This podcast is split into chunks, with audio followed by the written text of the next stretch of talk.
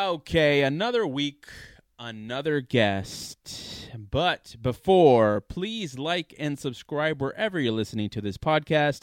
Also, follow us on Instagram. And if you'd like to support further, check out 90 91octane.com slash shop. Use code SHIPBOX, S H I P B O X, for free shipping on orders over $35. Let's start the show.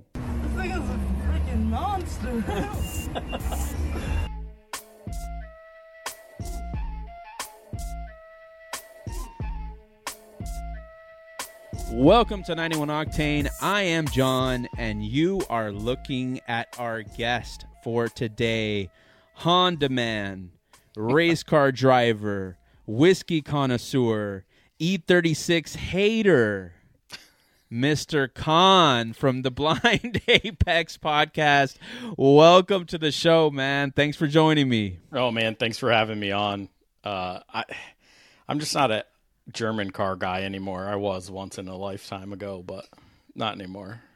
Oh no, you're you're you're one of the ones that we lost. Yeah, yeah, you lost me a long We're time. gonna have to get we're gonna have Yeah. to get into that. Let's do it. We're gonna have to get into that. I need to. I need. Well, we'll get into that. And so, what you can expect for today, of course, we're gonna go through all our headlines for the week. Then we're gonna talk a little Kaan, a little Blind Apex podcast, a little German car history, apparently, and of course, we're gonna end with our weekly challenge. This time, the Shitbox Inquisition. But let's get right into the headlines. First one being. Man adds his work commute to a Assetto Corsa and hopes to beat his neighbor to the street parking spot. I feel like we have all felt this way at one time or another. Do you have a parking like horror story? I've had I have dozens. Yeah, I probably have dozens too. Um, but the biggest thing for me is I commute 81 miles one way when I go into work, and uh, Interstate ah. 66 going into Washington D.C. It's it's basically like F1 qualifying. Everybody puts the hammer down and goes. so if if you're not cruising at 80 miles an hour, so you're going to get run over help you. Oh, oh, absolutely. The other oh, thing Oh, that would help really? me, yeah, yeah. That- the other that- thing, we fight for parking every- spaces. Is that every lane Every lane, at every work? lane. So, so here's here's the issue. Uh, the vid messed up parking in DC. Half the parking lots got converted into apartments. So now you have $8 a day street parking or you have 15, 20, 25, 30, sometimes $40 a day garage parking. So there's some primo street parking and I know it gets filled first and I know those guys are flying into the city early early just to get them. So I I get it. I would do it. oh, it. man, that sounds mis. Eh, like as as part of your job, do they pay for your parking? No. No, we don't get paid. Oh parking. my god, that sucks. Yeah, yeah. So when I go into the office, we're just rolling into the city. Yeah, it, I mean, whatever. It it comes with the territory. I promise I don't get paid pennies, so it it doesn't hurt that bad. I mean, in the when you do your Okay. budget, when you do your budget, you're like, man, really, seriously, I spend this much on parking, but then you realize like it, the paycheck's decent, so it doesn't matter that much. Yeah, it kind of balances all out. Well, yeah, that's yeah. that's fun. I mean, this is literally like I, everyone. I've had a the most I've had is a 35 mile work commute. That's one way, but that would take me about an hour and a half on average to get through. How long is your com- is your 81 mile commute? So, from my parking space at home, right outside my garage, to my not designated but might as well be designated parking spot in the garage in my building, going into the office, hour and 15 minutes. In the afternoon, all ah, the so- delivery guys are out, AC guys, plumbers, soccer moms, everyone is out. People try to leave work early. It's a zoo getting home. Oh, I'm sure. So you could benefit from from putting your commute into a Assetto Corsa for sure.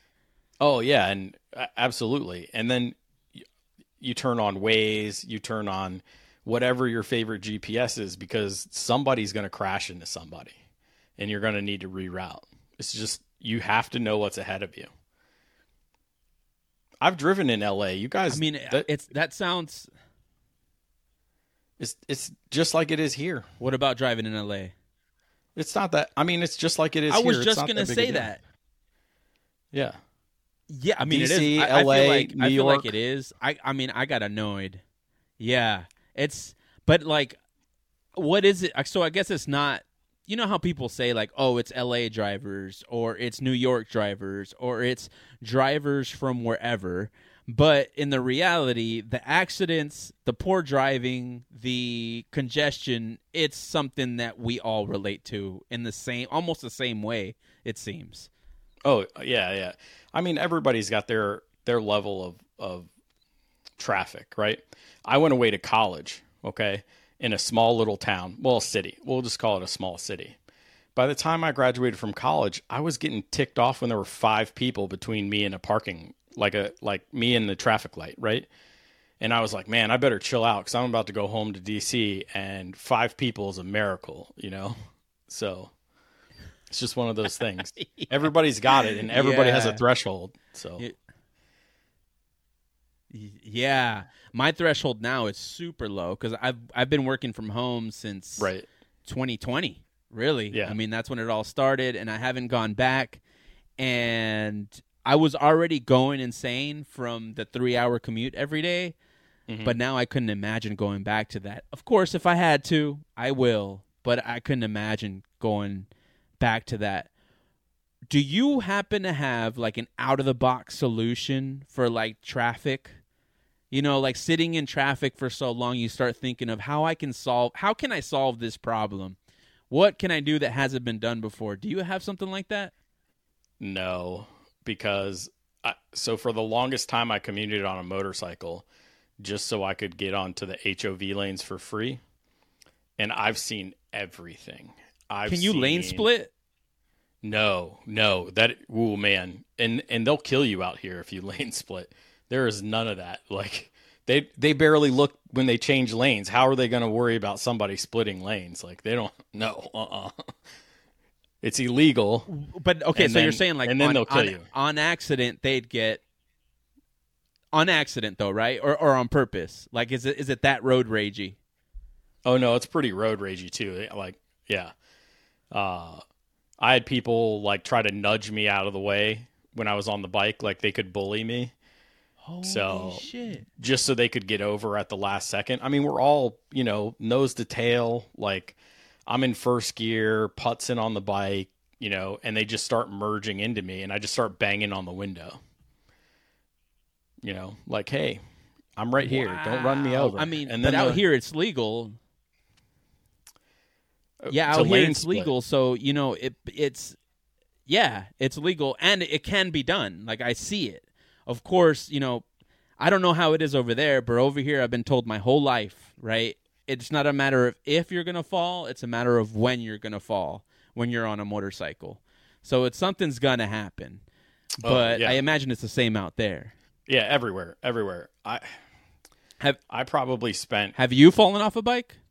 Yeah, I've had one accident, and um, I was probably a quarter of a mile from my house, and I blame a school bus. So I was in a neighborhood, bunch of blind hills on the neighborhood, one lane going one way, one lane going the other way, and I come over this blind hill doing the speed limit, and it's one of those hills, you know, where you're in your car, you feel your stomach drop a little bit.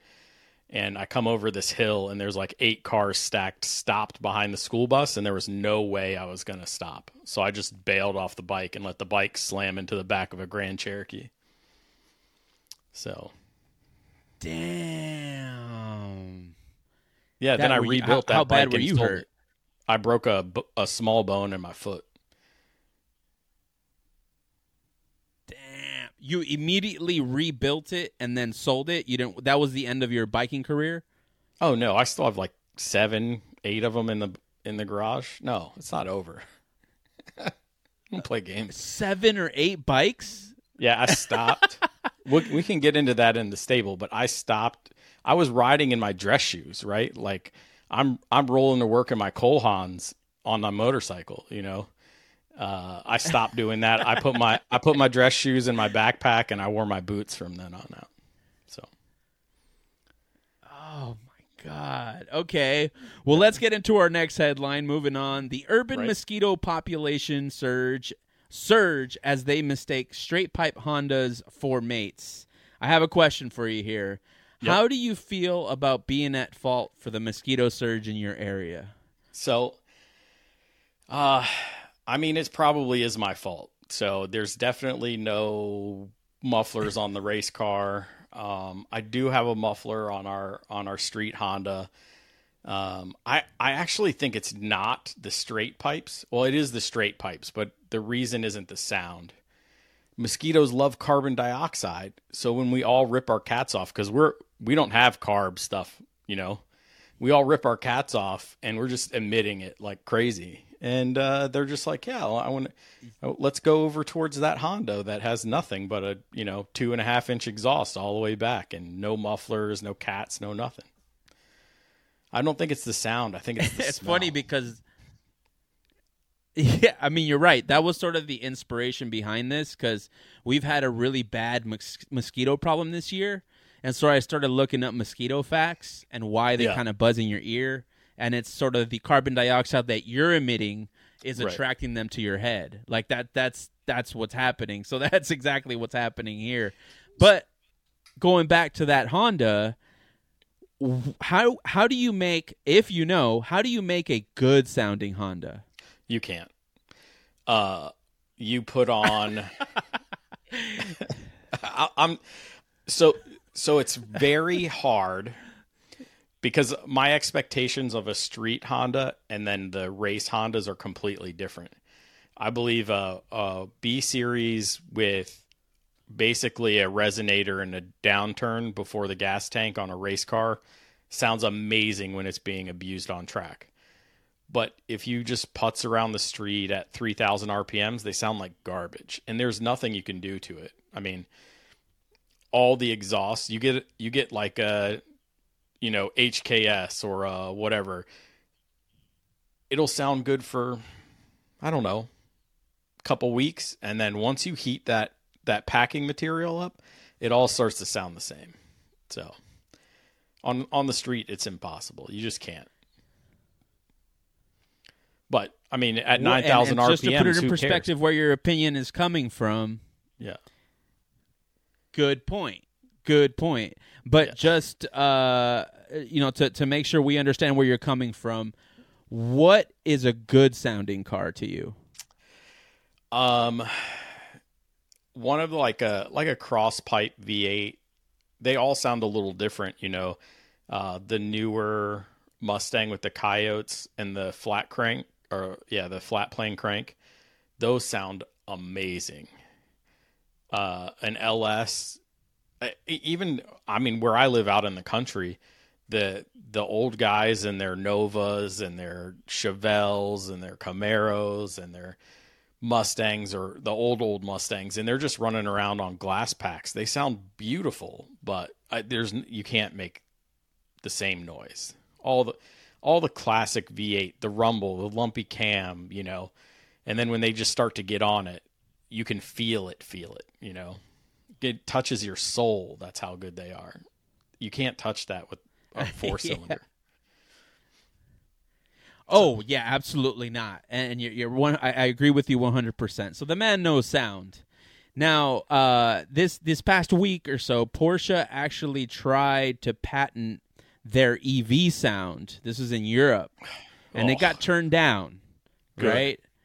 Which think I'm I'm uh, yeah. So I, I have the same opinion, right? And so yeah, like that Mission R had like this little like whiny whistle, almost sounded like a supercharger, but like if you let them patent sounds, where do you draw the line?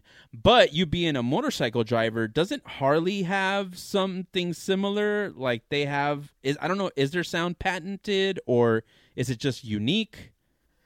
I thought I, it's heard it was definitely patented. unique. I, I heard it was patented too, and I'm not sure if you could actually do that. Maybe you can in the United States because, well, we do weird things, you know, uh, with patents here. I'm not a patent attorney, so I couldn't tell you, but uh, I think it has more to do with them being V twins and they do a certain uh, dwell time on the two cylinders. I think that's the only reason they and they're they sound pretty consistent. Some of them deeper than others, but they sound consistent. I have every it has everything to do with the dwell on the crank, in my opinion. So like uh cuz Subaru has a sort of distinct sound like that boxer engine. Um w- would you would you be in favor of them patenting that sound? First, I would like them to patent a good head gasket. And then we can worry about the sound. That's a good point. That'll never Yeah. happen. It hasn't happened up to this point, so it'll probably never happen. Never, never.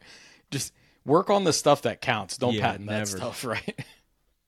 so, That's ridiculous. If that was the case, you know, BMW would have fixed their cooling issues a long time ago. It don't really seem to be a problem now, but it took them like 20 years to figure that out. hey, and but you guys anyway, kept buying go, them. But going back to JDM, we touched.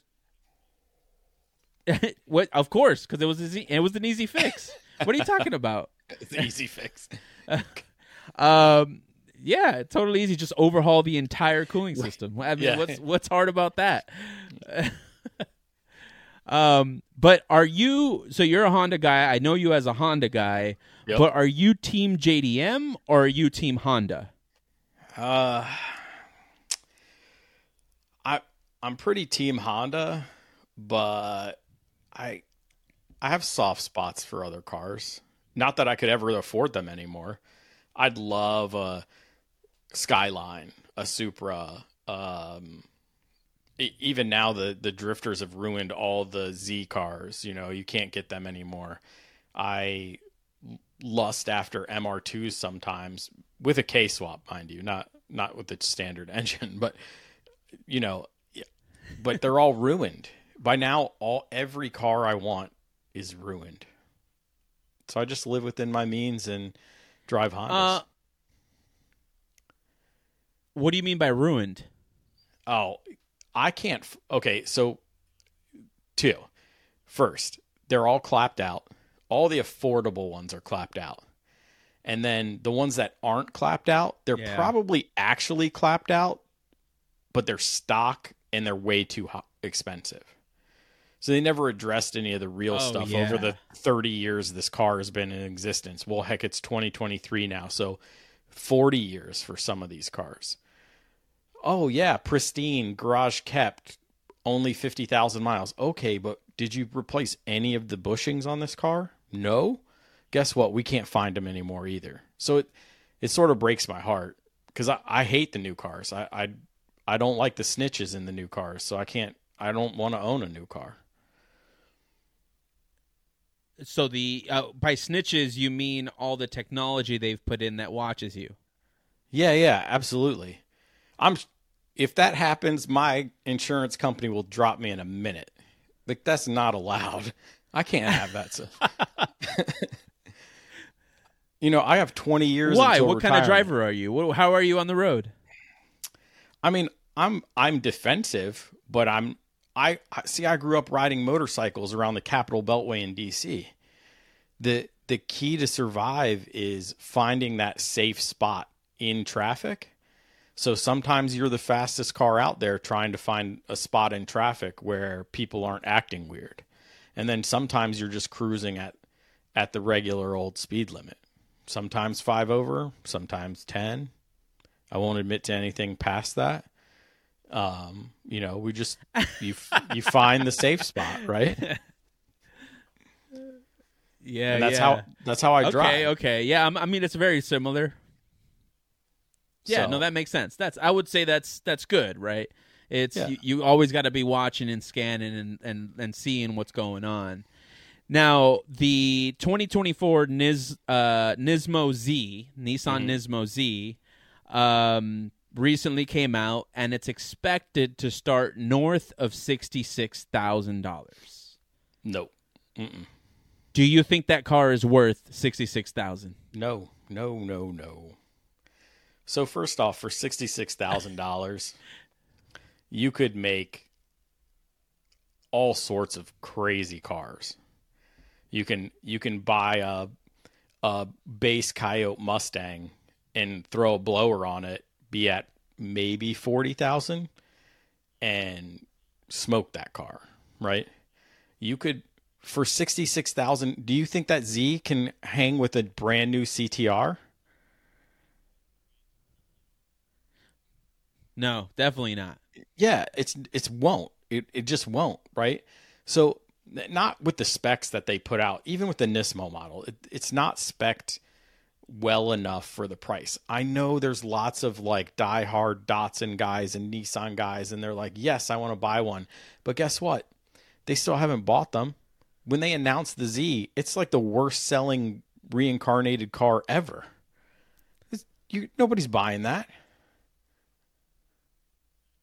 One hundred percent. Yeah, they're on the lots. I mean, there's there's the dealer markup is playing into that too, and supply ch- issues. But you're right.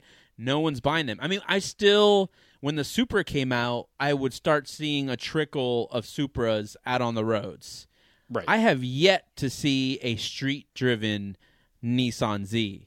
Me either. Um, so it's it doesn't surprise me. What at what price point do you think they would have that they would have sold them?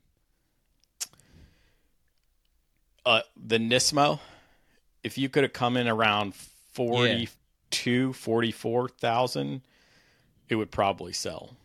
The the problem is nothing shows me that it's better except for well, we don't know cuz they nobody's driving them, so we don't know if they blow up, but it's still not beating the GR86 in a lot of ways, right? So it's like Yeah, you have to get it down to the least common denominator or it's just not going to sell.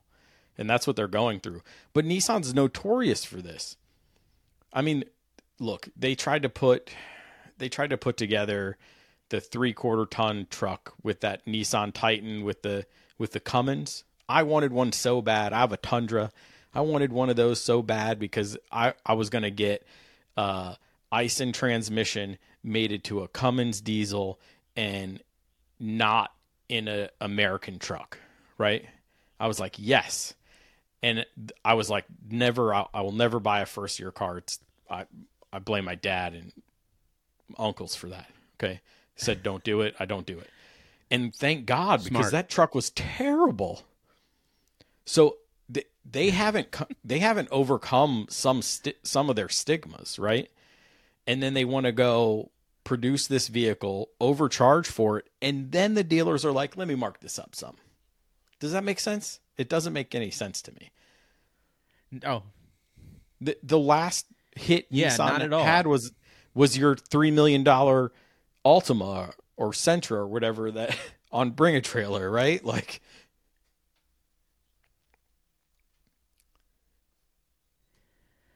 yeah, man, it's bad. Um, I Yeah. feel like markups have ruined a lot of things. It's uh, this, yeah, this whole thing. I'm there. I don't buy a new cars either. I mean, it would take an extreme, like, wonderful car for me to actually step in and do that. Uh, so far, I haven't found it. It was going to be the new M2, but I just didn't end up liking how it actually ended up looking out. Um, the performance is there, but the looks aren't there for me. But uh, but yeah, I mean it's uh, it's not good. But let's move into our next headline. all right. Car community left astonished as man completes project car exactly when he said he would.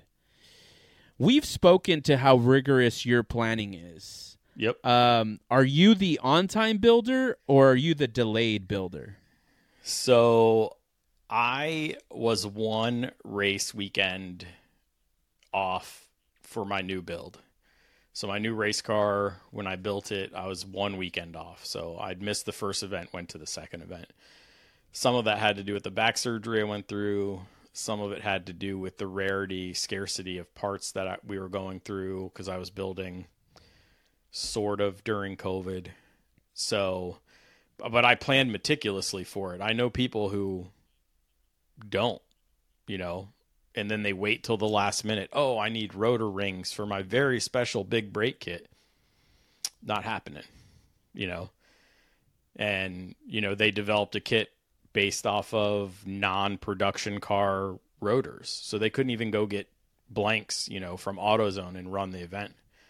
So yeah, I mean, it it can bite people, but you have to be ready. Most of us, most of us don't plan well enough and don't prepare to spend a lot of money. Okay.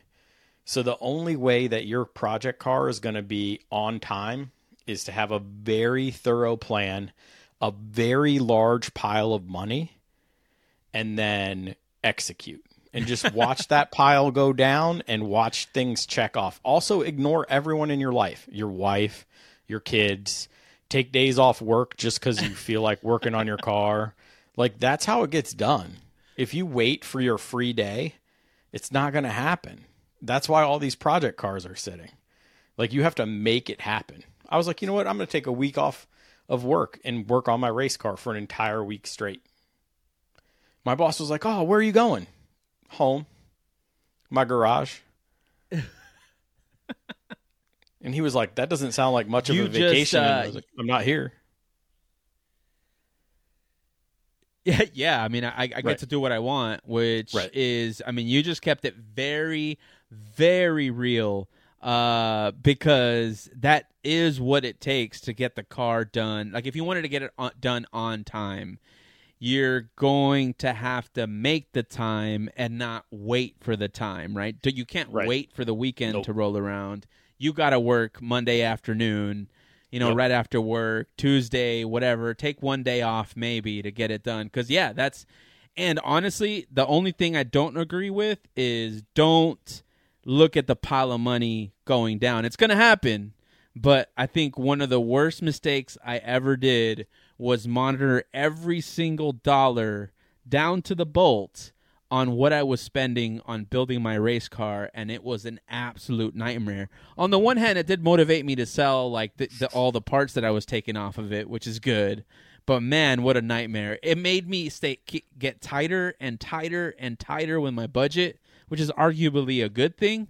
But yeah, it sucks to see that bank account just fly away.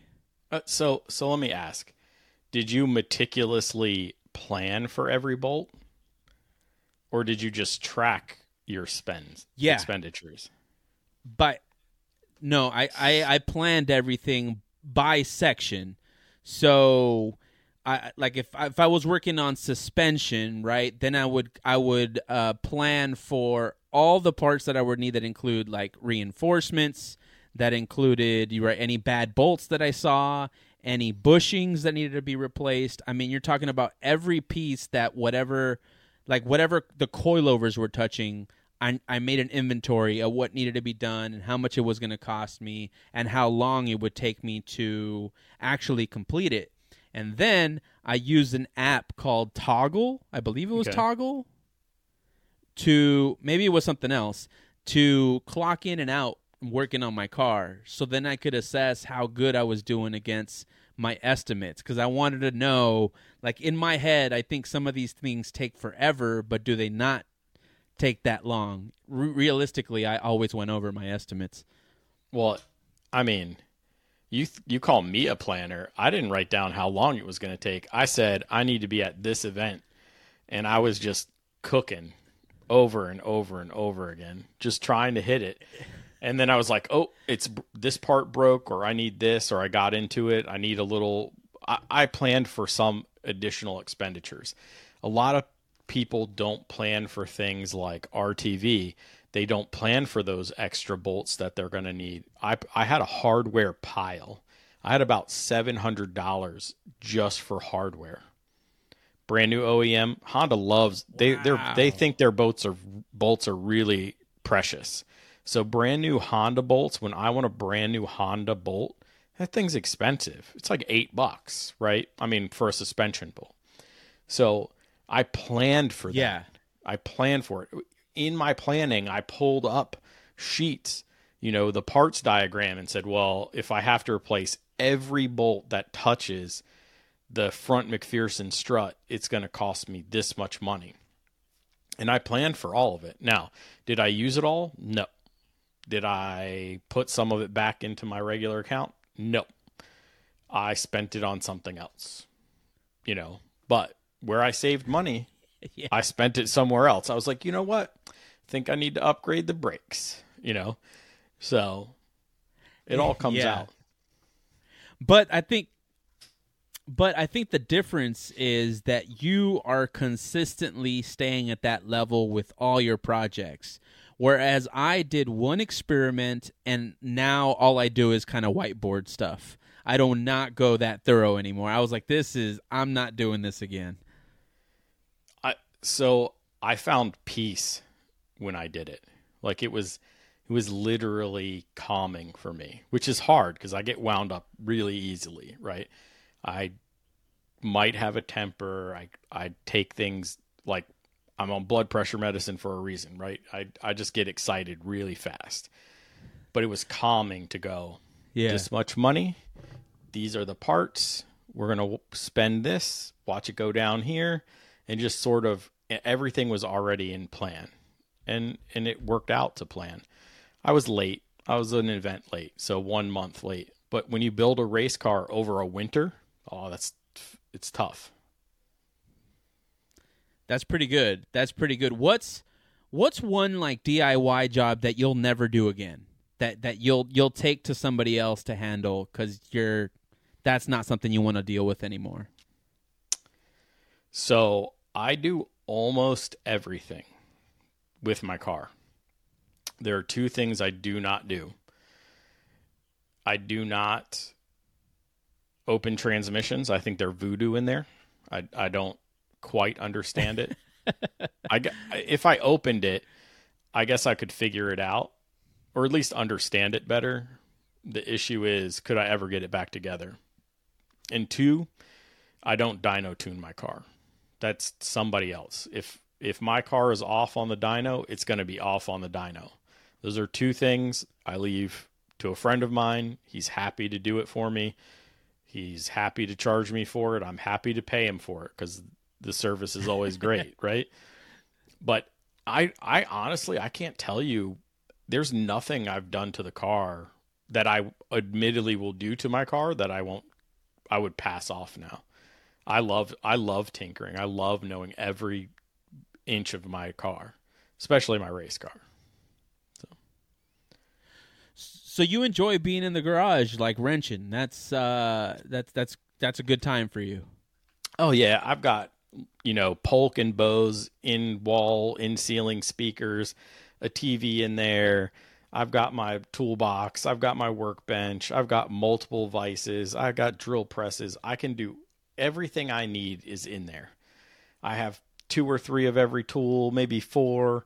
I've got every implement of destruction you could want chop saws, sawzalls, every bolt extractor kit, every bolt extractor kit I know, I own.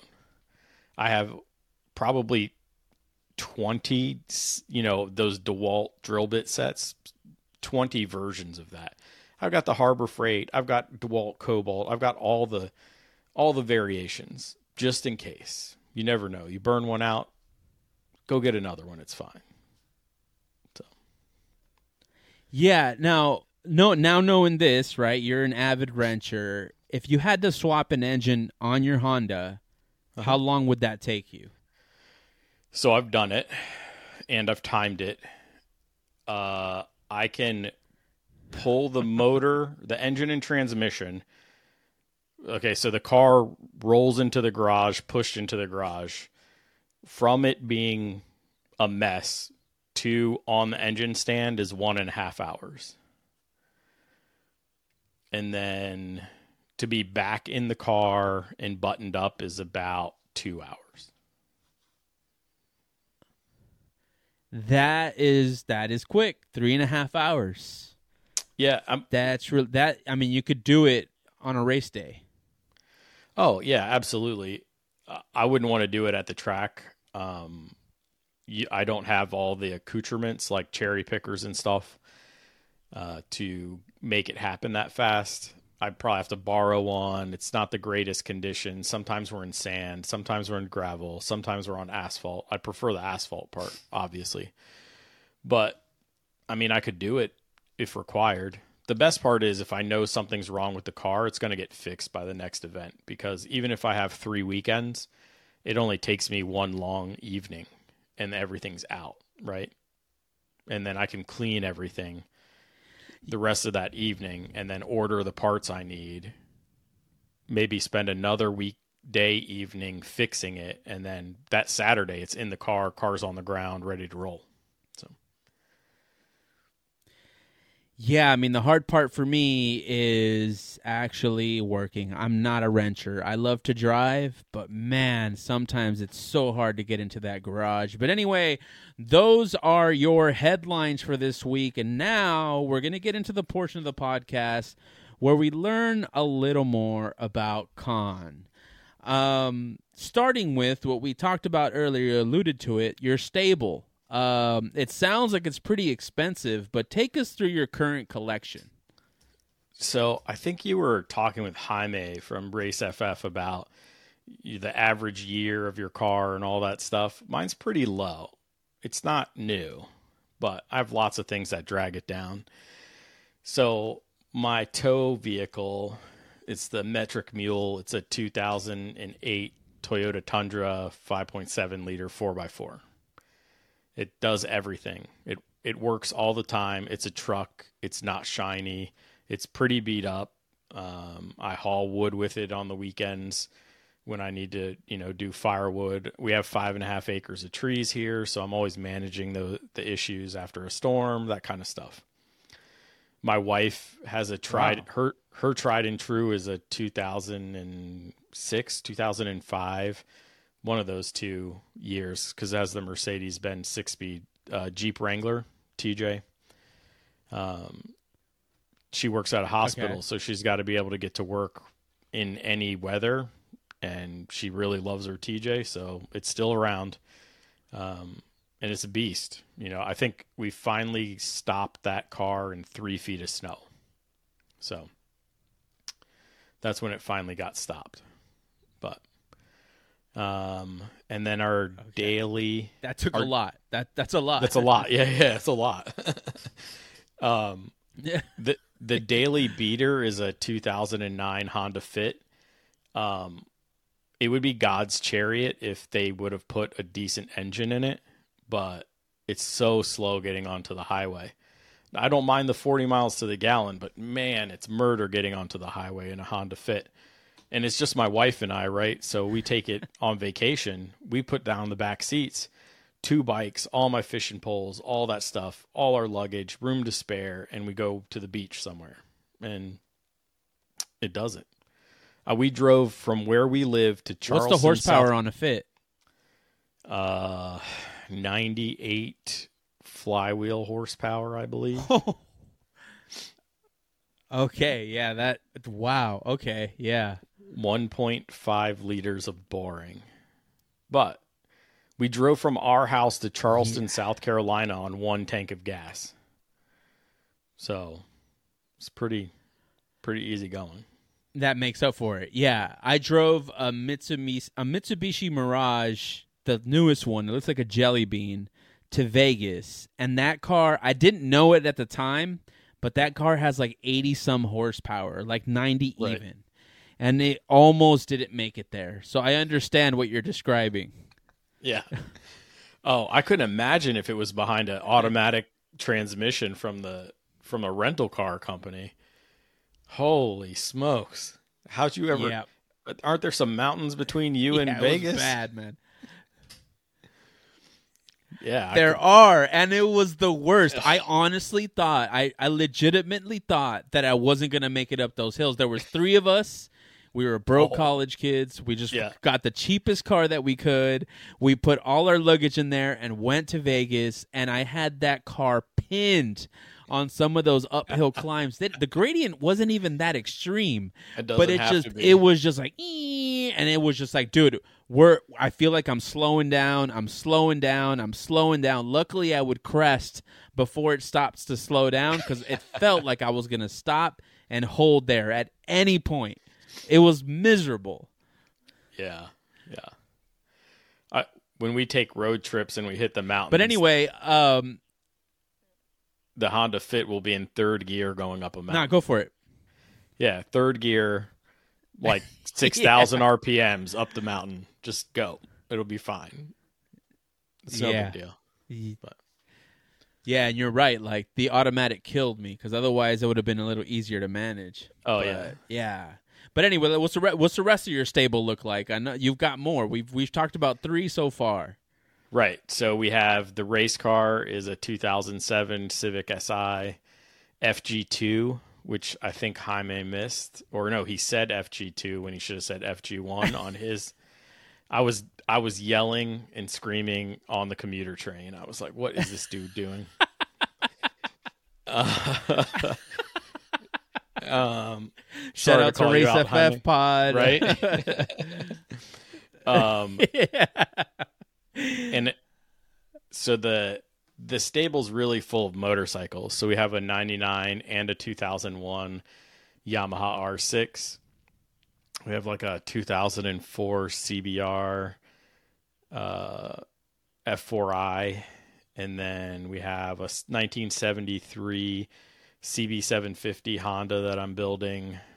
I've been building it for 20 years, so that's one of those projects I never actually get to. It's planned meticulously, and then when new stuff comes out, I have to replan the whole thing because I want to buy, you know, all electronic everything instead of carburetors and all that jazz. Um, what else is down there? Uh, there's there's all sorts of stuff in that garage. It's much to my wife's chagrin. She's just like, "What are you doing? Why is there so much stuff in here?" But yeah, that's basically it. Those are the main modes right now. and it's like honestly that that whole like line of motorcycle stuff that you sp- you could have been reciting the alphabet for for all I know. Like it, Oh. it, that made. I just don't have no concept of motorcycles, right? And I didn't realize you were actually still a very avid motorcycle enthusiast. Oh, yeah. um, you know, I- think we talked about this on your podcast, which is going to be out October 1st, by the way. If you're listening to this, go check out the Blind Apex po- podcast. You won't be disappointed and you're going to learn Oh, we had a a lot. good time. Um, yeah, but we talked about this a little bit, you know, in terms of I've had motorcycle riders tell me that it's safer to track a motorcycle than it is a car. Um, you being a motorcycle guy, have you ever actually tracked a motorcycle? No, um, my the the my main motorcycle that I ride is a '99. It used to be a race bike. I paid six hundred dollars for it. I bought. I was poor, just out of college. Um, I went on eBay, bought some new headlights, uh, a tail light, and wired it all up, and then rode it. Um, I haven't, but I've had roommates that do. I've crewed for them. I have friends that do. I mean, in the community that I ride with, probably 60, 65% of them are all on track at some point. So I've been there. It's not safer. It's absolutely not safer. They say it's safer on the track than it is on the street. I I've my roommate had two busted collarbones, a broken arm, forearm, and a concussion. When I was when I had my accident, I broke a little bone, the the bone next to my little toe. That was it. They're crazy. These guys do 185 miles an hour yeah, and then go off track. hell. They're doing 185 miles an hour, no cage, no harness, no nothing. It is not safer. They're fooling you. They're absolutely fooling you. It's ridiculous. Yeah. I know I how they're fast fooling I'm going. themselves. They're trying to convince themselves. Yeah, don't justify it that way to your wife. She's gonna see through it the first time you get flown out of the the racetrack, bro. Like, don't do that. Yeah. yeah. It doesn't make sense. but do uh, you know, let's going back, going back to Hon- going back to Hondas, right? Yeah. How did you get into Hondas? Because you know we touched on you having like a muscle car history. Uh, now it turns out there's a German history, which we'll get into in a bit. But how did you get into Hondas? Well, I can tell you through my German history. So, I went to college, and I, I went to community college, and at the the two years I went to community college, I went through everything. I went through every five hundred dollar car that existed, like old Ford Tempos, uh, I I had a a Fox body that would cost me 500 bucks. It had 300,000 miles on it. Um, I had I had everything under the sun. And then one Damn. day I needed another car. And on the side of the road there was a 1983 Volkswagen Scirocco Carmen edition 8 valve engine and it had a bunch of Summit Point Racing and BSR Bill Scott Racing stickers on the glass because thank God he didn't put it on the paint. I'd have freaked out. And I bought it because I needed something I thought was reliable. Man, was it not reliable.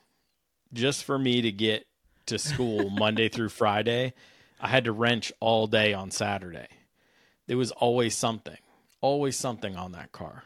Oh, I, I would have to bum rides to the junkyard to find parts, right? Because the parts stores weren't carrying Scirocco parts. And so it was always something. And eventually, my last year in college, the car blew up. I might have been doing a burnout in it. Um, but it it blew up and uh, an old company, I don't think they exist anymore, VW Sport, they were out of Florida. Excuse me. They came up and got my car because they loved it. It was Neuspeed suspension, everything, Koni shocks, all leather interior.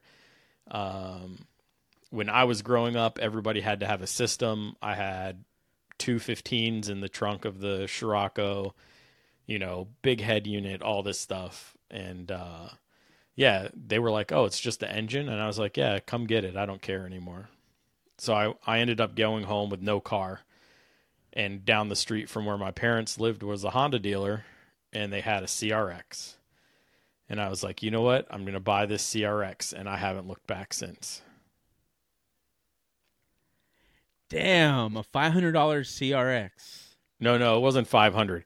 That cost me $3,000. I thought I was balling. Cuz I was I literally bought the cheapest I stuff mean, ever. it, but hold on, b- before we we dig more into Honda, Yeah. you tried and left the German world Uh-huh. on a Volkswagen. I think that was the problem. You you you went Volkswagen. You can't go Volkswagen. We need to get you into something different, and I think then you would have a different experience. That's just unfair. That's unfair to us. Okay. So the Volkswagen has the same door clip issue that your BMW your E36 BMWs deal. Uh, that Volkswagen had What door same- clip issue? Yeah, okay. that uh, same Volkswagen ended up having the same low end rod bearing issue or crank issue that uh, the newer M3s have. Uh, that Volkswagen had all yeah, but not electrical- E36s. yeah, yeah, okay. So you guys went from having coolant issues to bearing issues. I'm not sure which one's worse, to be honest. God, like and You're- you're, right. you can't like I can't. I can, but uh, no, no, no. Here's the thing, though. Like, no, no way. Like Volkswagen is not that. Volkswagen is not a performance vehicle. I know you did nice things to it, but it's not a performance vehicle. There are benefits to the the BMW, the Porsches, right? Even I'll give Audi some love too. There are benefits there that outweigh some of those cons. Okay, so so hot take. My kid brother was a certified Audi mechanic. He worked on Audis. He owned an RS4 for his toy and he had a 1.8 turbo for his normal everyday driver and he no longer owns those cars. He quit he, working on Audis. he quit being a mechanic altogether. So you can't give Audi any love. None. Okay, okay, fine. I mean, it's it's it's a Volkswagen anyway, so yeah. Okay, you're right. But Okay. So is it's Porsche. still like pure Volkswagen. No.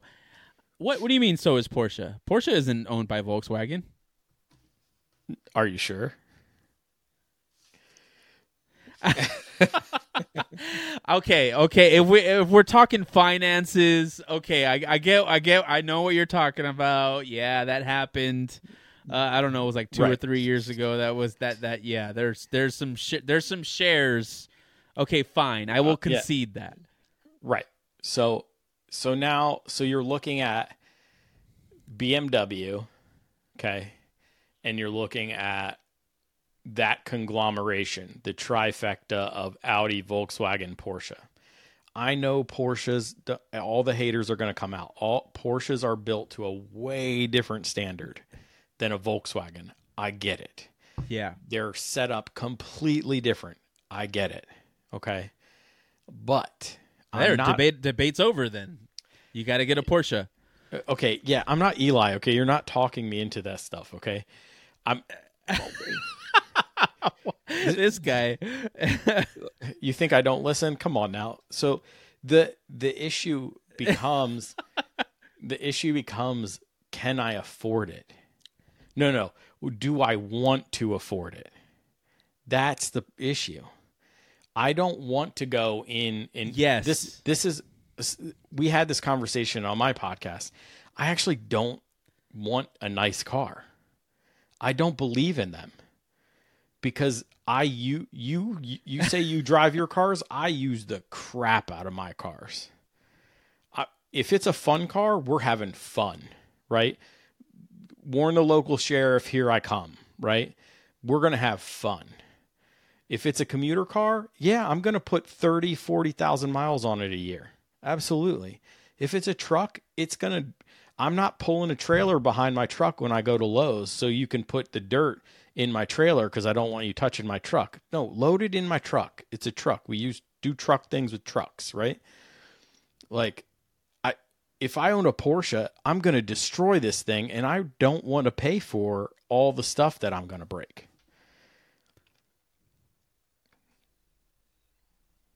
Okay, okay, that's fair. That's fair because it, it's it's more expensive. You don't you but don't get brake pads. for you. Isn't that the the difference for you? Isn't that big? You wrench on all your own stuff, and when it comes to to Porsches, BMWs, German cars, where the expense lies is the premium in the work. I think in terms of parts, you're not looking at a sig- significant enough difference there. So let's do this as an example. Uh my it's a poor example, but the Honda, right? You buy S2000. if you if you buy a Honda S2000 and you go look up what are the in the manual what the brake specs are. If you burn a front set of pads down, you don't have to replace the rotors.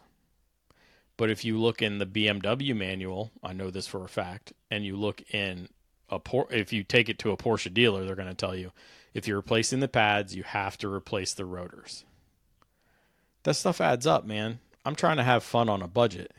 I mean, I my budget is different from everybody else's, but it's still a budget. Why do I want service eh, short service intervals on things that actually don't need short service intervals? And that's sort of why I don't do German cars.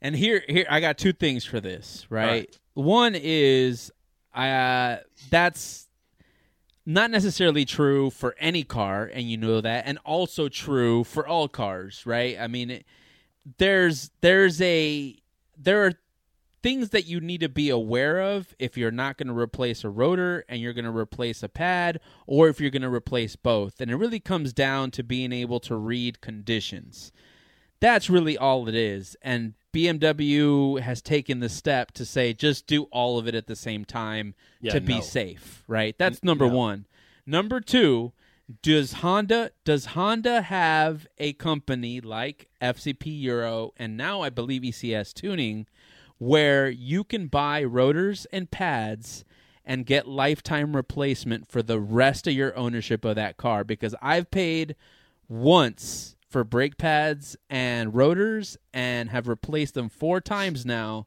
all for that single purchase. Okay, I the F that FCP Euro, I they should sponsor you first off. Second, they should sponsor the podcast. Put a big sign back there, write you checks, okay? And I'm going to tell you why because you're not wrong. You're not wrong. If I I actually on this podcast, I'm sure they listen. I want them to make FCP Asia because that is the sweetest gig you guys have going. That is the most ridiculous. I, I've heard of guys returning oil for God's sakes. Like it's the sweetest gig ever. That That is true. you I don't know I, I don't know how they're getting away with it. I don't know how they haven't collapsed as a company. And and you guys still use it time after time after time. It doesn't matter. I'm not doing it. I'm sorry. I'll go back to my roots before I go to a German car again. I, I Yeah. know- that Volkswagen was a nightmare. your okay, your allegiance is set, but I love this. That was so much fun. Like I, I kind of, I kind of wish we could have this back and forth in person. We're gonna have to figure out how to do that because that was Oh. that was that was really fun. That a got the. Spirit Airline hookup, so we're going Spirit Airline.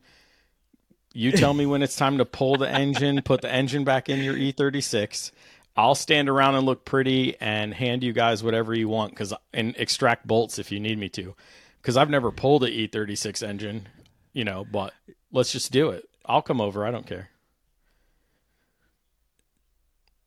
Dude, okay, okay. I mean, you're the wrencher. I, I would say you're the most pro wrencher, considering you know how how much you love working on the cars. So I mean, I'm I'm gonna give you something to hold. I mean, there's barely anything on that cherry, right? There's it's just headers, harness, intake, and the front clip, and the whole thing comes out. So Okay. I, I think we're good. Yeah, sounds easy. So we'll be done in an hour and a half. All right, but let now. let- we will. I think we will. I think Okay. we definitely will. Um, but let's get into Blind Apex podcast. I want to talk about this a bit. Um, Okay. I, I, you know, one thing I I mentioned in the podcast that you and I did on October 1st, it's going to release. Go check out Blind Apex podcast. Uh, follow Blind Apex podcast on Instagram. That is the Blind Apex podcast. Um, but one thing I said to you uh, was that sort of the format that you took on of presenting a different skill each podcast, the way you name your podcast is this is the skill you're going to learn uh, on this podcast sort of drove Yep. me to want to listen to it. I didn't know who Kaan was prior to that. I, I, we Nobody had does. mutual friends, but I really met you. I really met you through the podcast. Yeah. Um, but I guess let's start with uh, you know how what was the genesis of, of this? You know, how did it start? How did it come up? You know, how did you just decide to move forward with it? Okay, so uh, you and I have both had uh, episodes with Mr. Ross Bentley himself. He, I used to listen to Speed Secrets religiously. It used to come out weekly, and so uh, he started Yeah. slowing down, and then he did a format change on Speed Speak Secrets podcast, and I stopped learning skills about racing every week and then I got tired of not learning. And it be this is your passion project. This the Blind Apex podcast is mine. I want to learn. I'm just your average race car driver. I'm nobody special. You never heard of me. Nobody else has either, right? Uh but I bring on people who know what they're talking famous. about. Yeah, right. Okay uh, I bring on people who know what they're talking about. And mine's my podcast is topic based, some sort of discipline within the racing community. Uh, maybe not discipline. So I I'm starting a track talk series. So we talk about tracks, and not so we do do a turn by turn talk about the track. But I I was getting a lot of messages, and people were like, "Have you been to this track? Do you know where the camping is?" And I'm like, "No, I've never been there." So I want to get people on so, so we can explain where stuff is, right? And where what to expect. And then we go through a turn by turn talk. Um, I'm starting stuff with each discipline of motorsports, right? So I started one with hill climbs. I haven't talked or heard about hill climbs outside of Pikes Peak. It happens monthly in every state in the United States where these guys race up and down mountains and I I wanted to learn more, you know. Is it really like Pikes Peak? Pretty much it is, except for it's in your own backyard on some closed road that you don't know about. So I want to go through that. I want to go into autocrossing because everybody started in autocrossing and then sort of try to progress through the normal transition autocross, HPDE, HPDE, time trial, time trial, wheel to wheel. And then what's next? You know, Andy Smedegaard from ASM, he went from winning grid life to now he wants to go be a Formula D drift guy. So, you know, and what I see is we started off with car control and autocross, and now he's going to the most extreme car control in drifting, right? So it's sort of like he went back to his roots, but he went up by like 30 levels, you know. But, you know, I want to I want to come to some sort of root conclusion through a series of that, you know, talking about that, having those discussions and seeing what disciplines what do you need to learn as a race car driver or as a driver cuz I, I have firm beliefs that you're not a race car driver when you're in autocrossing. You're in a competition. You are competing with a vehicle, but you do not drive a race car because you can drive anything. Your mom's Camry is classed in in autocross, right? Um, I don't believe you're racing. But you can also race anything. yes, you can race anything. They have class. I mean, you can grid life any car. You can super touring in NASA any car. You can, uh, you know, the only people that have restrictions on that are NASCAR. Excuse me. I so but we do we tackle everything topically. I had Ross Bentley on to talk about how to race or how to per, how to approach racing in inclement weather. I won't say the word. I don't say the R word. Y'all figure it out. Um, I've had other guys on talking about how to set up, um, you know, how to plan for the year, how to do uh, nationals, how to prepare for nationals. I did a nationals recap. People wanted it. I did a nationals evaluation of drivers. You know what? You don't learn anything in that podcast necessarily, except for how you need to evaluate your competition. Imagine this I did a one hour podcast where I evaluated 15 drivers and I wasn't even racing there. So the day that I go, I'm attending nationals, that's the bare minimum I'm going to do. So you need to do the bare minimum and there's more to it. And so we're all going to learn about that. And that's what I do. It's topically based. I pull somebody on that's going to be an expert and talk with me and talk me through it and we'll learn together. And that's that's the crux of the Blind Apex podcast. It's all about learning. No, that's awesome, and that's why I love listening to it. Now, what is what is the biggest lesson you've had so far through the podcast? It can be car related, it can be related to anything, but that you have learned through the podcast. Oh, man. That's that's a tough question. I've learned I've shared a lot um, of information that I already knew, but talking probably talking with Ross because he has two different two different thoughts that I needed him to join together. So um in that one he he wants you to drive the car in wet weather and make something happen with the car but then also be quick like slow re- or quick reaction slow on the uptake. So I, he had to explain it to me and i probably have to re-listen to his actual explanation on how it was.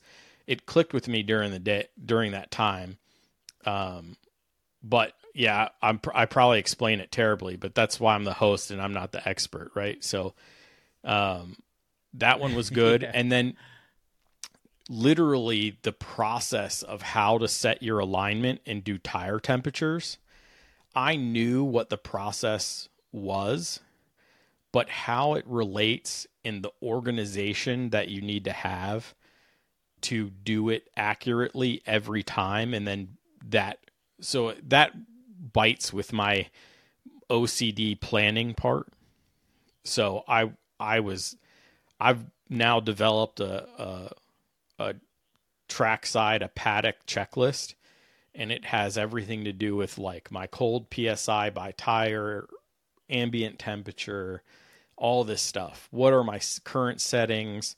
Where what's my starting position on grid where's my finishing position where's my lap time what is all this stuff what are my temperatures when i come off that's something that people just don't do and they really need to i that was the biggest that might even be bigger than what ross taught me but knowing your tire temperatures and making those adjustments uh, can equate to a second or more. And so being meticulous in that it's a discipline. You have to be disciplined to do it. Have I done it yet? No. I literally today I, I started developing the sheet. I knew I should have done it. I had a friend do it for me, but it was literally written on scrap paper. But now I want to I want to record it and then I want to look back and go, well, at this event, at this track, it was 82 degrees. And this is what I set it to. And this is what I came off. And this was my settings, my alignment.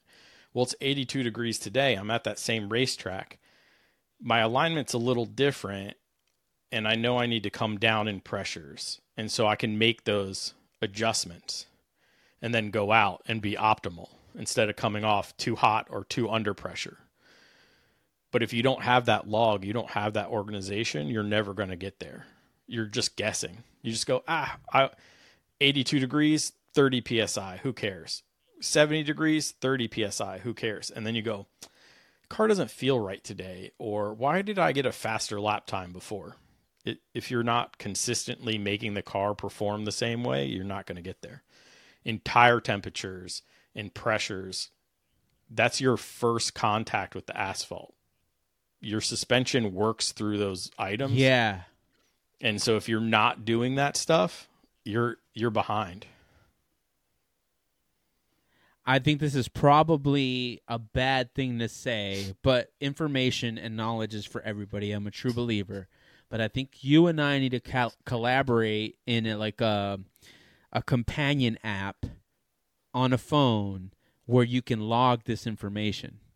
I don't know if that exists, but that would be very beneficial because I don't I don't want to have to purchase a five hundred dollar Longacre pyrometer, right? I want to be able to do it with a cheap eighty dollar one.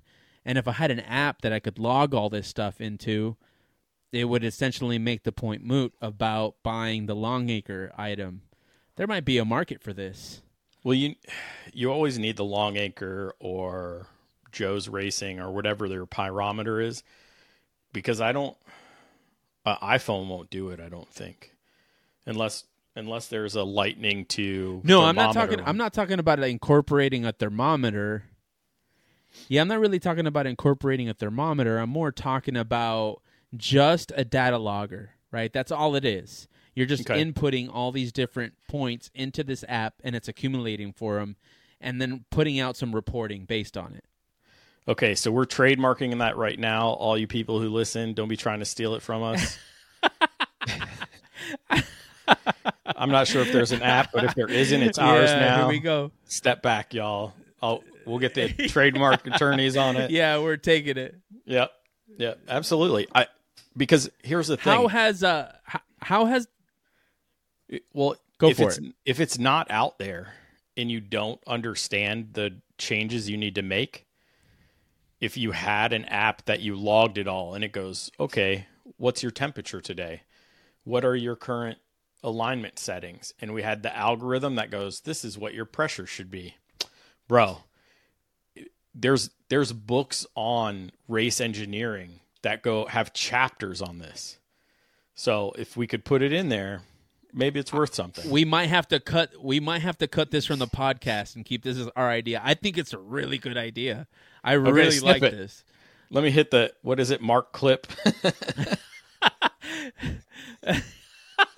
I'm probably going to use it as a reel. It's like That's fine.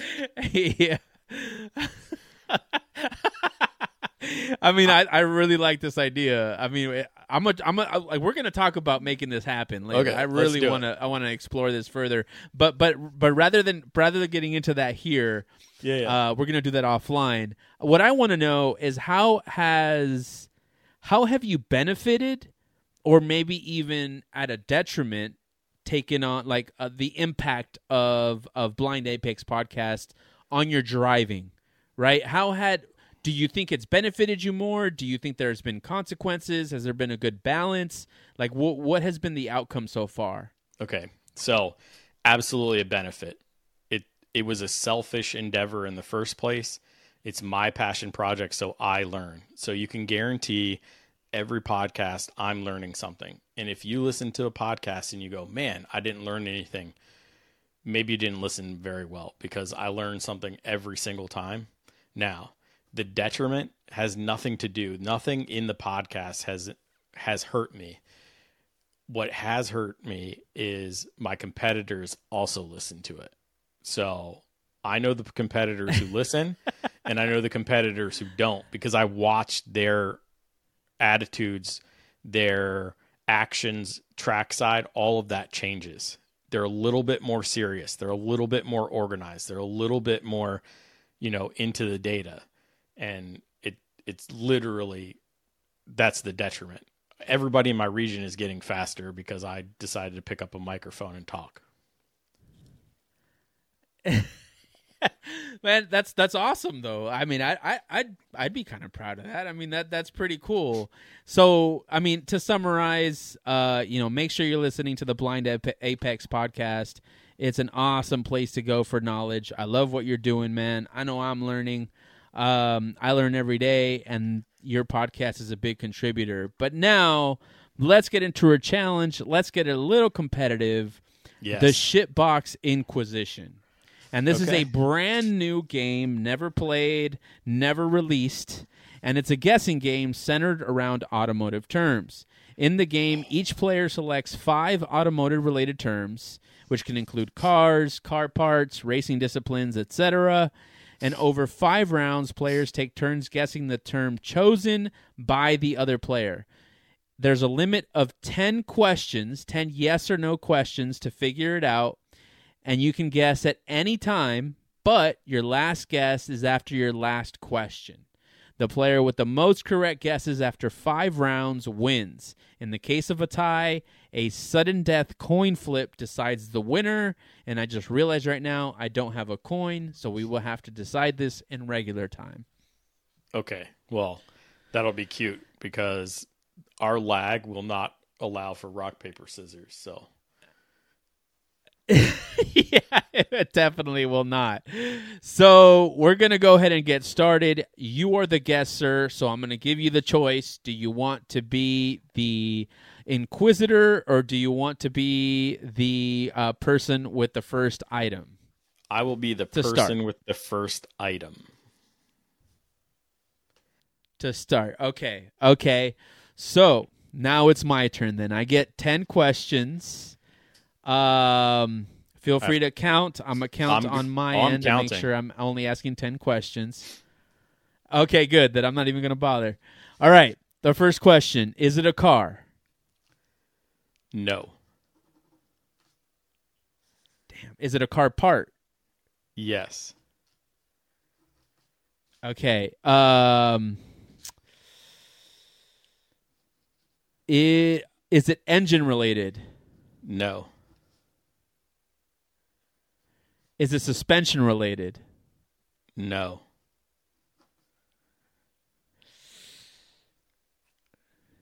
Hmm. No engine relation. No suspension. Is it in the is it in the interior of the car? No. Damn, I'm at 5, huh? Yep. You're at five. Uh Dude, this is going to be hard. Okay, so It- we're in gonna the flip a coin on the zero car. zero. is okay. Um Is it aerodynamic related? No.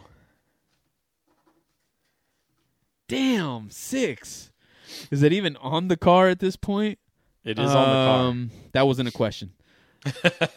Damn.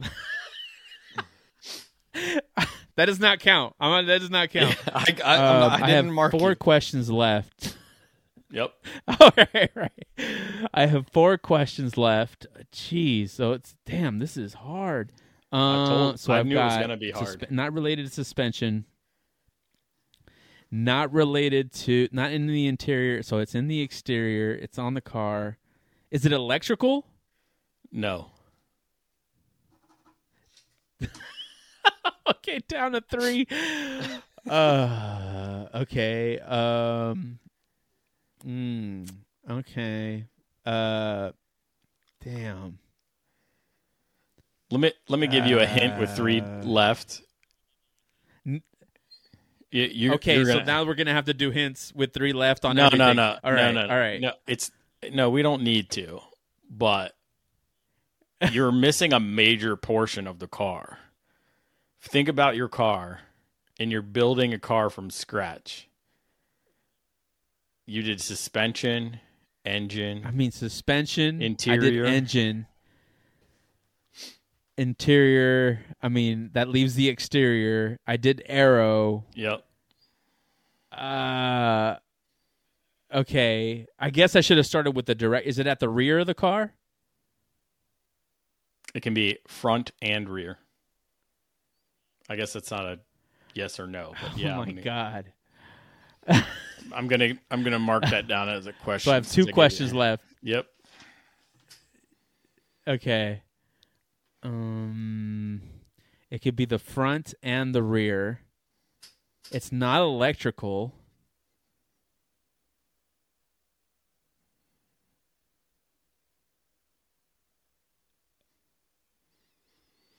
Oh my! Is it an exhaust? No.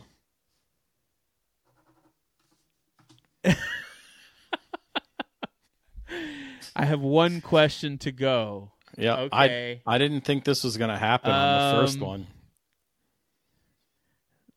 I know, but that this is wild. They're going all the way to the last one, front and rear. I, I'm not connecting the dots here. What can be in the front and the rear? Windshield wipers. It's a car part. Lights, but it's not electrical. Uh Is it under the car or on top of the car? Sort of under. Sort of under. That's your tenth question, by the But way. it's not aero. Yeah, now I have to take a guess. Yep. Um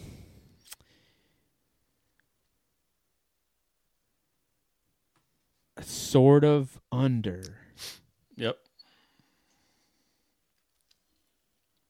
A rear rear bumper? Nope. Oh my god. Okay, so I'm 0 for 1. What was it? Big brake kit.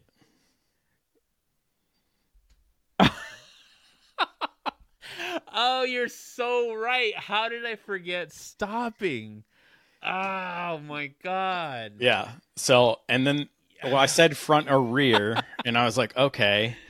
And then I was like, sort of under. You didn't even you didn't even look at wheels or anything yet when I said front and rear. You automatically I went mean, to I like feel, well, here's the thing. I thought wheels would be part of suspension, but I I concede that brakes aren't part of suspension, okay. Uh, so so when and you so said that's why I suspension, stood I, was like, wheels. I don't know. They some people don't understand how suspensions work and thinks their brakes are under in the suspension, but yeah. So- no, you answered that correctly. You you got that 100. percent I messed that up. Brakes. How could I forget brakes? All right, your turn. Ten questions to figure out what my first one is. Is it a car manufacturer?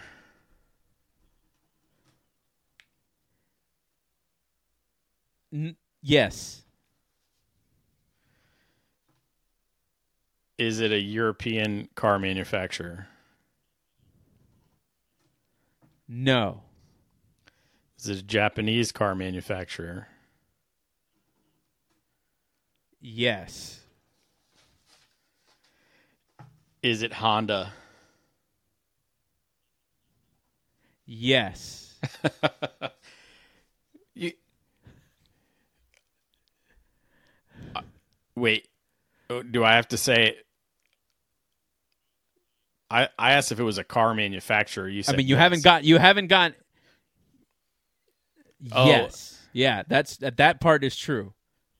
Okay, You still don't have the answer though. Honda of Japan. Yes. Honda Civic. Yes, you got it. Okay. On the sixth question, Yeah. you got it. Yeah, you are one for one. Damn it. Yeah, but that's not going to happen. What? Maybe you get skunked. We'll see. Yeah, we will see because I I don't know. I don't know. We'll see. Okay. All right. So now it's my turn again. Okay. Okay. So is it a car? No. Is it a car part? No.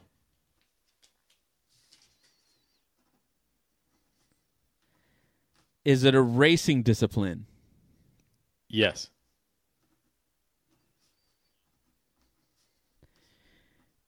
Would you consider it a competition? Yes.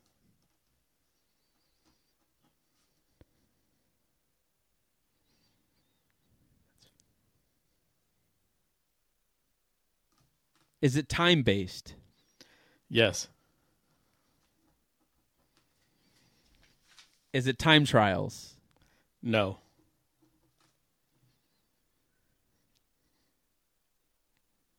Is it autocross? No.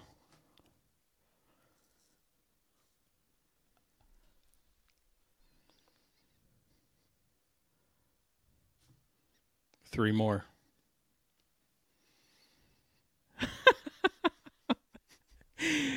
Oh, okay. Okay.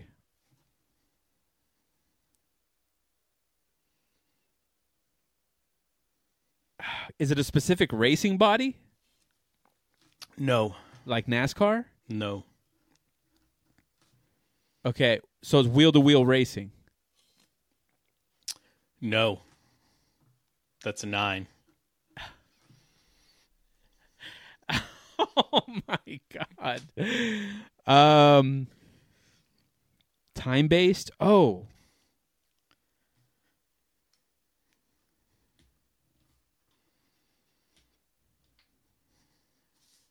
Is it done on dirt? Sometimes. That's ten. Okay, so now I have to guess. It's done on dirt sometimes.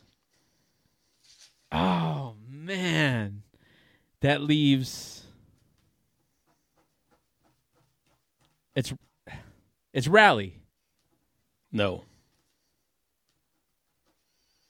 Oh my god. It's hill climbs. Oh for 2. Gee, I'm uh, I see that was going to be the other one. I was actually going to say it out loud. I was like it's either hill climb or rally. Oh, and I knew Pikes Peak used to be dirt. I should have gone hill climb. We we just talked about it. Yeah. Damn it. okay, I'm 0 for 2. Yep. You might actually skunk me this game. Oh my god. Okay. All Your right. turn. Is it a racing class? No. Is it a car part? No. Is it an organization? No. Is it a type of car?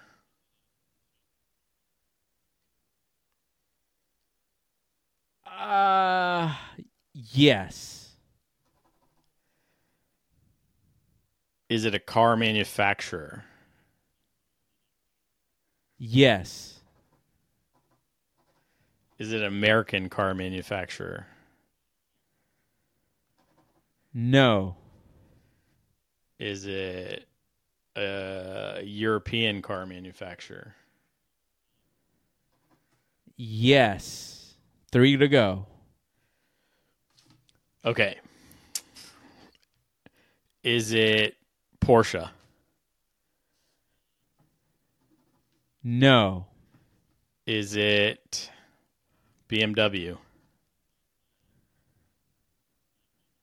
Yes. Oh, there's more. Yes. I'm not going to count that one. It's an organization. It's BMW. Is it Bavarian Motor Works? Is that what you're looking for? No. I said no to that question, by the way. Now we need. I don't know if I want even want to count that last question. No, that's fine. It's not an organization. Oh, you said yes Okay. to organization. Uh, BMW M3. No, I, I- I guarantee. I, we're going to play it back. it's fine. God BMW M3. damn it! yeah, no, you got it. Two Are you two. kidding?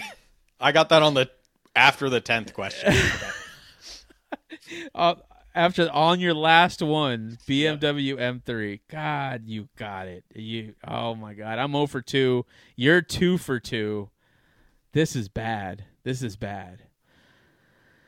All right, here I go. okay. It, You- you is it a car part? No.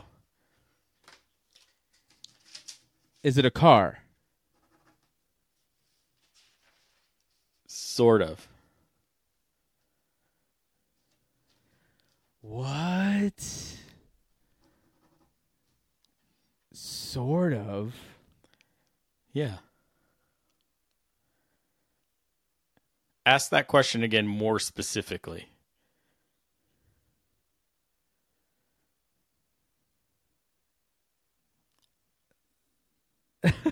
Is it a truck?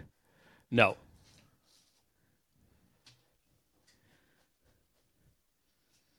Is it a? How is it sort of a car? I mean, it is a car.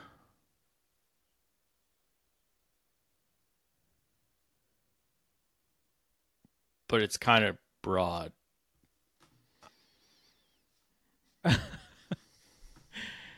Um, I feel like I'm. I already feel like I'm not gonna get this one. No, it's right Uh, up your alley. It's fine. Sort of a car. Sort of a car. Fine. It is a car. Is it Let's just- European? yes. Okay. Okay, that's four. It is a car.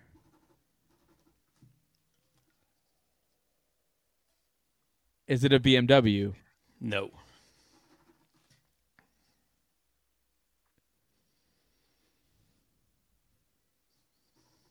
Is it a Porsche? It is. You got one. It is Porsche.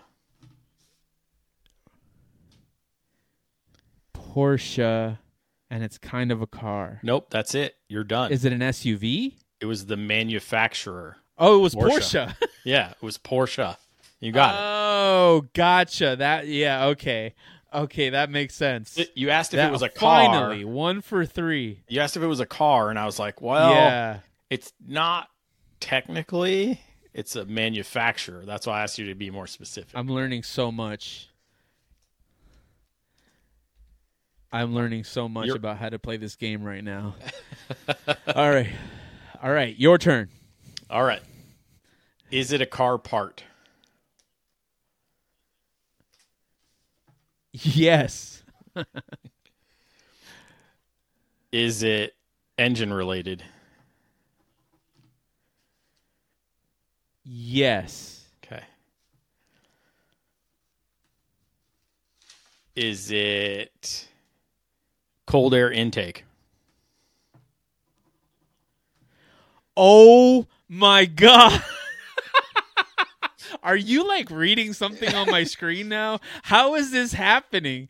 I really thought this was going to be like sort of the beginning of the challenge for you, and it absolutely was not. It is cold air intake. Jesus. Ah, damn it. I'm I'm less at least I'm not skunked, but you're 3 for 3. Cold air intake. Wow, what a guess, man. What a guess. You should go back to the email that you sent me. It was one of your examples. Oh, I get. that was my bad. Oh god damn it! That's what I get for not reading my own emails. Oh my god. Ah, dad, that's so dumb. That is so. I sabotaged myself. I hate past John right now. Jesus. All right, fine, fine. That's all fair. Smart, smart of you, man. Well played. Okay, now it's uh, it's my turn. Oh man. Uh, Okay. Uh is it a car? No. No. Okay. Is it a car part? No.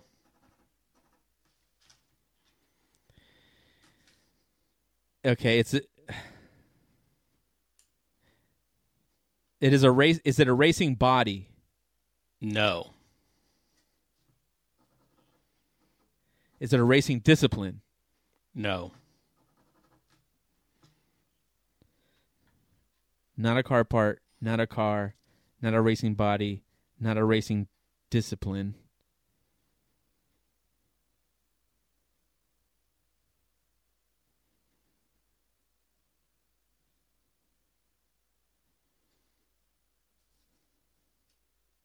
Is it a car company?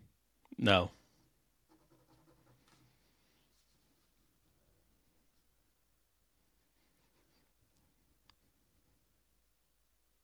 Is it a tool? No. You were on the right path earlier.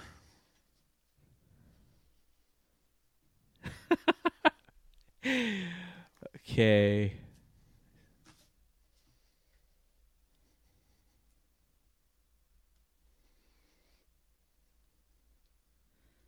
Racing body, racing discipline, car, car part.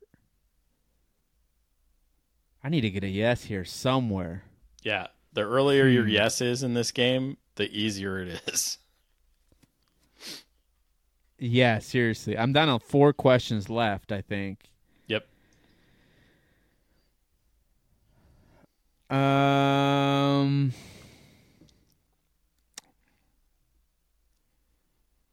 Is it a driver? No. Jeez. Okay. Hmm.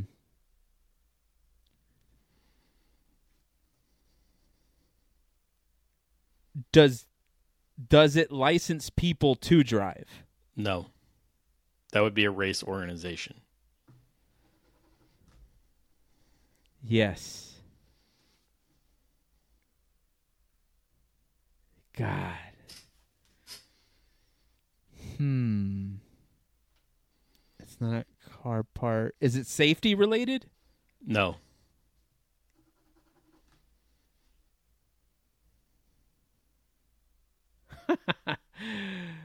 Oh man. So Is it a class? Yes.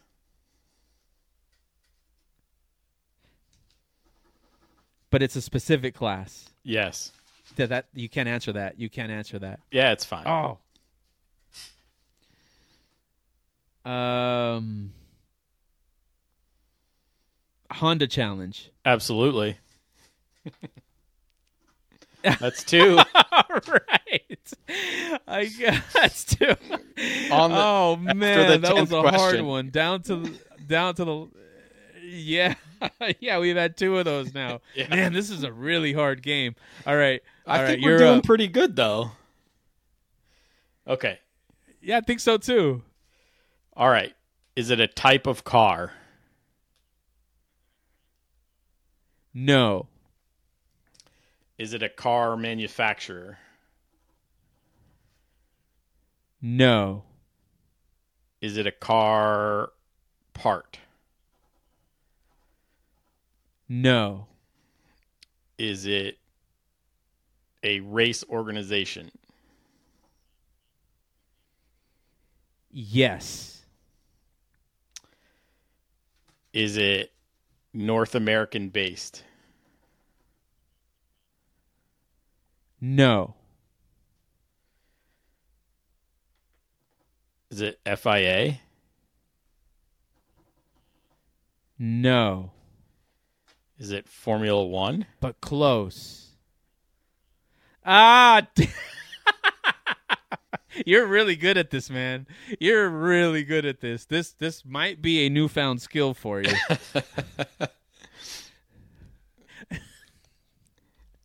You got You this. are dominating. You are a, a clean record. You're it's five four for four. I can't win anymore. If you get this wrong, no, that's it. You won the game. We're gonna do the rest of them for fun. okay. All right, lead off, bud. You your lead off questions are key. All right, here we go. yeah, it really is. Um, okay, is it a car? No. Is it a car part? Yes. It's your earliest Is it engine guess. related? No. Okay. Is it suspension related? No.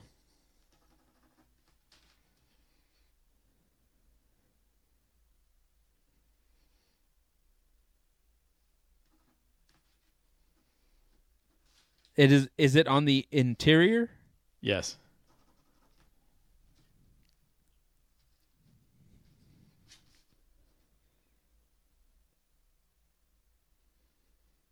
Is it safety related?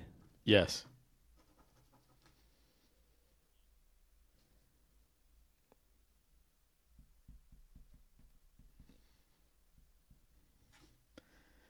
Four Do questions you left. sit in it? No.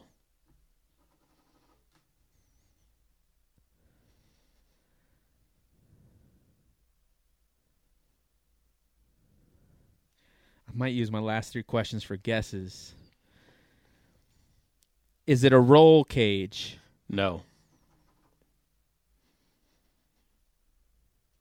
Safety related.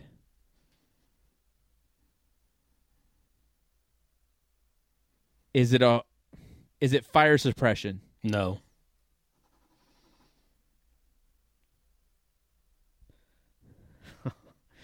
You don't sit in it. So it's not harnesses. Although you don't sit on harnesses. But I feel like you would have been like "Uh, Uh, safety related on on the interior. Oh my Is it a I have one question left, right? yeah, you have one question left. And you might have said it already. Uh is it Oh, really? Mm-hmm. Is it electric? No. Now your guess. Your final guess. A harness. You got it.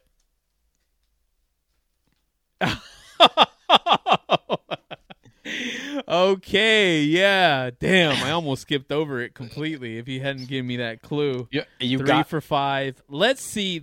Now, you you got the seat, you got the roll bar. The only thing that holds you in there is the harness. I was like, he's got this. He he knocked him out in order. yeah. I went straight to fire suppression. Right. But now what we're playing for is probably the first because we've only played this game, but still, you might have the perfect record on this game, which might be a record that stands for a good amount of time considering how hard this is. the fifth one, go for it. Is it a race class?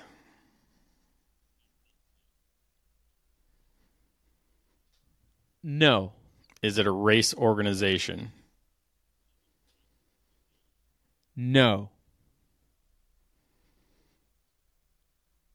Is it a type of car? No. Is it a car part? No. Is it a car manufacturer? No. Well, you made me expend all my leadoff questions, so this is going to be a little, little rough. You did hesitate on race Freestyling. class, so uh and it's not a type of car. Is it a tool? No.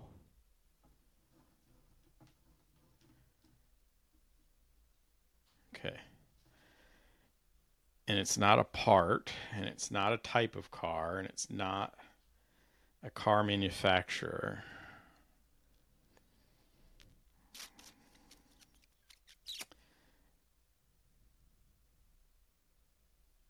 Is it an organization? No. Oh man, you're killing me now. And it's not a type of car. It's not a part. Is it it's not a race class. Uh man. Gonna make me look up your email and see if I can cheat off that. Um Man, all the pressure's on. I got three questions and I'm trying to go five for five, and I don't think this is gonna happen now. Um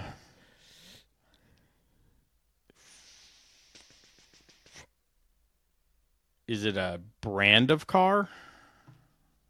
No. No.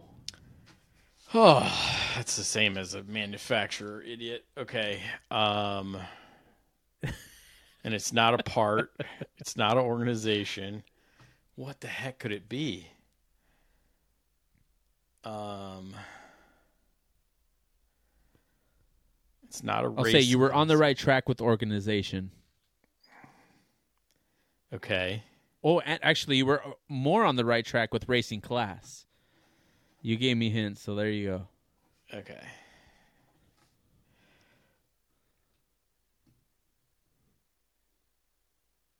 Is it a Is it a racing discipline? Yes. Yeah. Yes. Is the discipline wheel to wheel? No. That's ten. Time attack. Oh, welcome to the Perfect Record Hall of Fame, Senior Kaan from the Blind Apex Oh. podcast. I'm going to have to put like something behind here on the studio. You went five for five, sir, and absolutely destroyed me in the first ever game of the Shitbox I, Inquisition. I think you're lying. Honestly, man, that was so much fun. what do you mean? That no, it was. T- I have them. I have them listed here. I'll, Okay. I'll take a picture and send them to you. you got it, dude. Um, honestly, that was such a fun episode.